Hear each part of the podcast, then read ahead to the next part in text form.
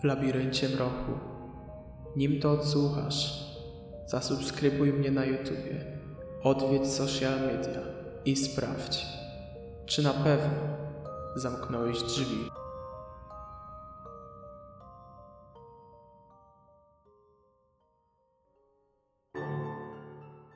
Kilka dni po tym, gdy John zdemaskował Paula, Paul siedział w barze ulokowanym w centrum Dark Forest.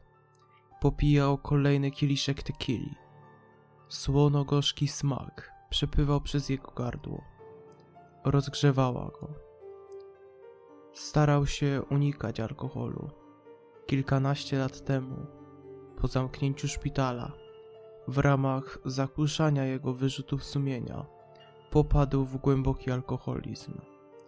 Przeznaczał na niego większość swojego wolnego czasu, a co przy tym idzie, również pieniędzy.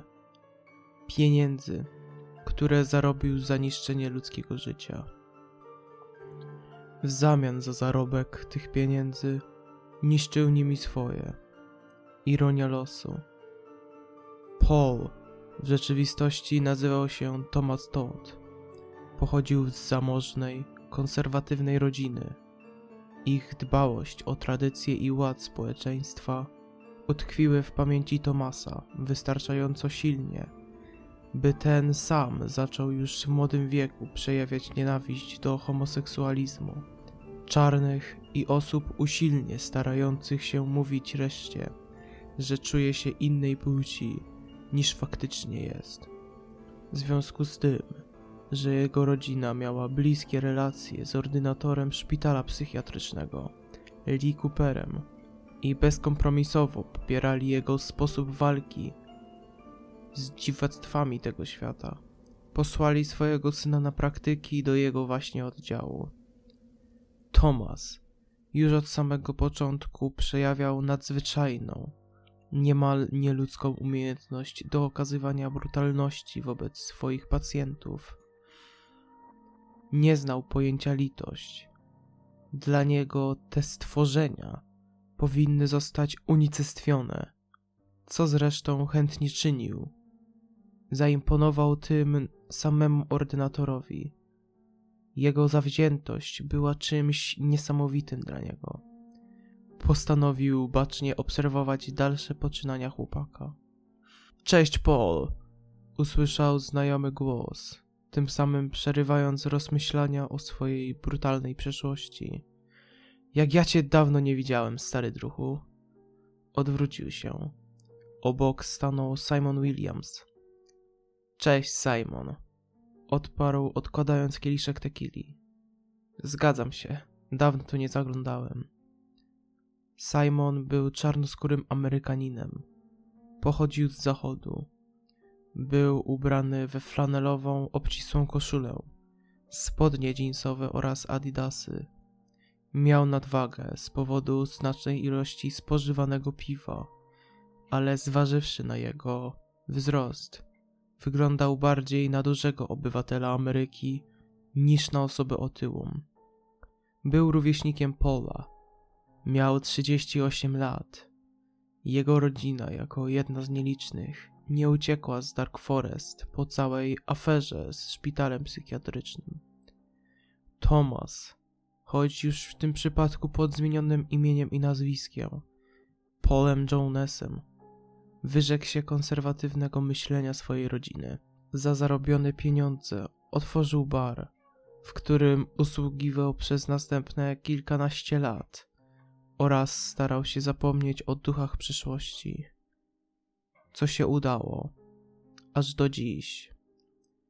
Myślałem, że dzisiaj pracujesz do późna. Zapytał Simon, zamawiając kieliszek wódki. Dzisiaj zamknięte. Odparł z niepokojem w głosie. Simon jednak tego nie usłyszał. Kurde, a ja już miałem nadzieję na burgera po kilku kieliszkach polskiej wódki. Zaśmiał się, przełykając trunek. Wow, ale piecze po gardle. Co jak co, ale powinieneś spróbować polskiego alkoholu. W porównaniu z tequilą daje popalić. Nie dzisiaj, Simon. Wiesz, że jestem fanem meksykańskiej tequili. Nic nie zmieni mojego gusta. Trudno. Nie wiesz, co tracisz. Paul rozejrzał się dookoła. Bar ani trochę się nie zmienił od jego ostatniej wizyty kilkanaście lat temu. Drewniane, brunatne ściany. W prawym kącie stół do gry w pokera, a naprzeciwko niego bilard. W lewym kącie kanapa VIP-ów, choć w takim mieście jak to. Raczej grubymi szychami nazywano stałych bywalców. Przez całą długość rozciągał się bar, przy którym urzędowało dwóch, czasem trzech barmanów. Nic się nie zmieniło od mojego pierwszego przybycia tutaj. Pomyślał, ponownie wracając do tamtego okresu. Był rok dwutysięczny. Kilka dni po zamknięciu szpitalu, policja natarczywie polowała na Lee Coopera oraz jego współpracowników. Zważywszy na bliskie relacje z ordynatorem, ten pomógł Tomasowi zmienić nazwisko. Nazywając się Paul, wyrzekł się swojego dawnego imienia, a co ważniejsze, nazwiska. Nigdy więcej nie chciał słyszeć nazwiska Todd.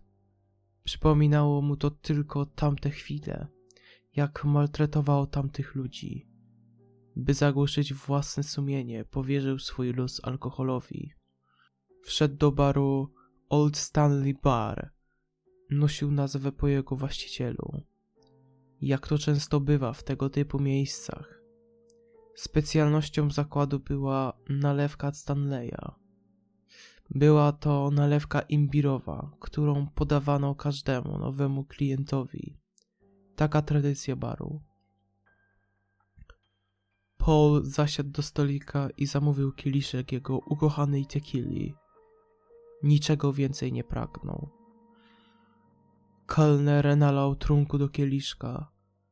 Paul, nie zastanawiając się długo, chwycił do rąk naczynie i sprawnym ruchem opróżnił zawartość. Następnie wyjął z kieszeni stu dolarówkę i kazał sobie nalewać, aż będzie trzymał się na nogach. Tego wieczoru nie dał rady wrócić o własnych siłach do domu. Podobnie następnego i kolejnego. Przez następne kilka miesięcy jego cykl dzienny wyglądał następująco. Wstawał o szóstej rano z kacem, szedł do roboty o ósmej. Był tam do godziny piętnastej, a potem od razu wędrował do baru, upijając się przy tym do nieprzytomności. Pewnego dnia zaczepił go czarnoskóry chłopak. Wiekowo podobny do Pola. Miał krótko obcięte włosy, dobrą sylwetkę i styl klasycznego kowboja. Brakowało mu jedynie kapelusza. Ej, chłopie, powiedział przyjaznym tonem. Zauważyłem, że często tu przesiadujesz. Niemal codziennie. Wiem, że to nie mój biznes, więc się nie wtrącaj. Odburknął, zamawiając kolejkę. Chłopak nie ustępował. Machnął ręką do barmana w geście zastopowania dalszego lania alkoholu. Słuchaj, możesz sądzić, że niepotrzebnie się wtrącam, ale widzę, że cierpisz. Próbujesz zalać sobie smutek i depresję litrami tequili i wódki, lecz to nic nie daje, prawda? Paul siedział niewzruszony słowami przypadkowego chłopaka. Co ty możesz wiedzieć o cierpieniu, koleś? Ja jestem pierdolonym mordercą. Wykrzyczał w duchu. Cóż, możesz tu zostać i nadal zapijać uczucia, aczkolwiek jeśli zmienisz zdanie, to tu masz mój numer. Przyda ci się, przyjaciel. Simon Williams, tak poza tym. Rzekł, wręczając mu numer telefonu. Następnego dnia, po mniejszym kacu niż zwykle, znalazł w swojej kurtce wizytówkę. Z lekkim bólem głowy przeczytał napisany na niej numer. 732 604 041. Schował ją do kieszeni i wyszedł na moment za ladę. Mieszkał w składziku lokalu, który wynajmował. Świecił pustkami. A szlak by to! Wyjął ponownie kartkę, tym razem wybierając numer. Po chwili sygnału odebrał znajomy głos z zachętnym akcentem. Halo? Kto przy telefonie? Zapytał Simon. To ja, facet z baru. Odparł, chwytając się wolną ręką za głowę. Wczoraj dałeś mi swoją wizytówkę. A, racja. Liczyłem, że się odezwiesz, rzekł.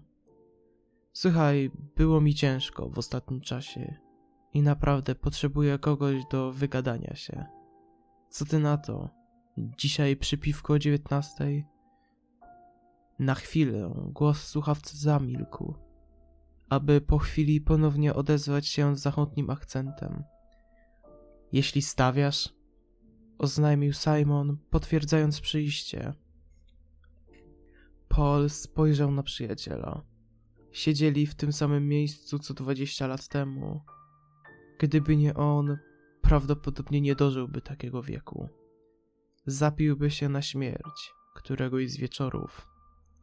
Aczkolwiek nigdy nie powiedział mu, co było powodem jego alkoholizmu na początku XXI wieku. Nigdy mu nie powiedział, że wychowywał się w rodzinie, dla której czarni nadal byli przeznaczeni do niewolniczej pracy, a ci o innej orientacji powinni zostać poddani terapii. Nigdy mu nie powiedział, że zabijał takich jak on. Od dawna zżerało go poczucie winy i obrzydzenia do samego siebie. Kilkukrotnie nawet przymierzał się do wyznania jakże ciężkiej prawdy, ale za każdym razem coś go powstrzymywało. Tym czymś był strach. Wpierw, że Simon wyda go policji, a z czasem przerodziło się w strach przed utratą jedynego przyjaciela. Postanowił zatrzymać ten sekret aż do śmierci. Słyszeliście? Ponownie świecą się światła na wzgórzu. Szepnął jeden z mężczyzn. Tak, ja słyszałem, że wrócił tam sam Cooper, by dokończyć dzieła. Dodał kolejny. Paul niechcący usłyszał rozmowę dwójki pijanych facetów. Wstał z miejsca i podszedł do nich. Co wy wygadujecie? Rzekł zdenerwowany. A odpierdol się, dziadku. Odparł chłopak. Po bliższym spojrzeniu na nich zorientował się, że są to dwudziestoparuletni chłopcy, którzy mają manię wielkości. Myślą, że przewodzą stadem, że są samcami. Ach, jak bardzo się pomylili. Uśmiechnął się, chwytając za włosy jednego z nich i uderzając jego głową dwukrotnie o blat. Na blacie został jeden z zębów i plama krwi. Następnie skierował swój wzrok ku drugiemu. Na jego pewnej siebie twarzy namalował się paniczny strach. Chęć ucieczki była marzeniem w jego głowie. Paul to czuł. Słuchaj, chłopcze, rzekł spokojnie Paul. Jeśli nie chcesz skończyć jak twój kolega, radziłbym mówić prawdę. Chłopak kiwnął głową, jakby chciał powiedzieć tak. Świetnie. Od kiedy to wiecie? Od kiedy światła w opuszczonym budynku są włączone? Byliśmy tam kilka dni temu, może z dwa. Chcieliśmy tam pójść, pozwiedzać, poczuć aurę tego wszystkiego. A tu widzimy, jak świecą się światła. Pomyśleliśmy, że to ochrona, więc ulotniliśmy się. Wydusił z siebie chłopak. Paul przystanął na moment. Zastanowił się, czy po dwudziestu latach mogła zostać wynajęta ochrona do tego budynku. Nie, nie mogła. Podpowiedział mu zewnętrzny głos. A ten chłopak, który go odwiedził. Jak mu tam było? Chyba John. On tam poszedł. To nie jest przypadek, że zjawia się u mnie Wypytuje o tamto miejsce, a kilka dni później dowiaduje się, że ponownie świecą tam światła. Bez słowa odwrócił się na pięcie i wybiegł z baru. Simon, widząc taki rozwój sytuacji, pobiegł za nim. Ej, Paul, zaczekaj! krzyknął Simon. Paul zatrzymał się. Spojrzał przez bark na zdeszanego przyjaciela. Zdawał sobie sprawę, że pójście tam i ostateczne zamknięcie tego burdelu będzie groziło śmiercią. Ostatnia szansa na wyjawienie prawdy. Psia krew! Zaklnął w myślach. W tym momencie poczuł rękę przyjaciela na barkach. Co jest, brachu? Wybiegłeś stąd jak opętany. Paul przełknął ciężko ślinę i zaczął mówić. Jest coś, co powinienem ci powiedzieć lata temu. Zanim jednak zacznę, to wytłumaczę się, czemu to tyle trwało. Bałem się, że jak poznasz prawdę z roku 2000, to mnie znienawidzisz. Masz do tego pełne prawo. Na czole Paula zaczęły spływać krople potu. Kiedy mnie spotkałeś 20 lat temu, co byłem zrany w trupa, to nie było po rodzinnych problemach. Znaczy, poniekąd było, ale o tym za chwilę. Prawda jest taka, że byłem jedną z osób odpowiedzialnych za to, co się tam wydarzyło. Byłem jednym z egzekutorów. Wychowałem się w rodzinie, która miała skrajne poglądy. Nie zdążył dokończyć. Stary, nie musisz mi kończyć. Dawno się domyśliłem. Szczerze, już wtedy coś podejrzewałem. Przerwał mu. Pola zszokowało. Ale widziałem, jak z cię zżera sumienie. Była to wystarczająca kara za twe czyny. A potem życie potoczyło się dalej. Stałeś się innym człowiekiem. Dobrym. To twoja rodzina uczyniła cię powtórem. Nie urodziłeś się nim. Po policzkach Paula spłynęły łzy szczęścia. Pierwszy raz od 20 lat czuł się wolny od przeszłości. Pierwszy raz poczuł się całkowicie Polem Jonesem. Dobra, weź tu się nie rozklejaj. Mów co robimy. Nie, to nie jest twoja walka. Odparł stanowczo Paul.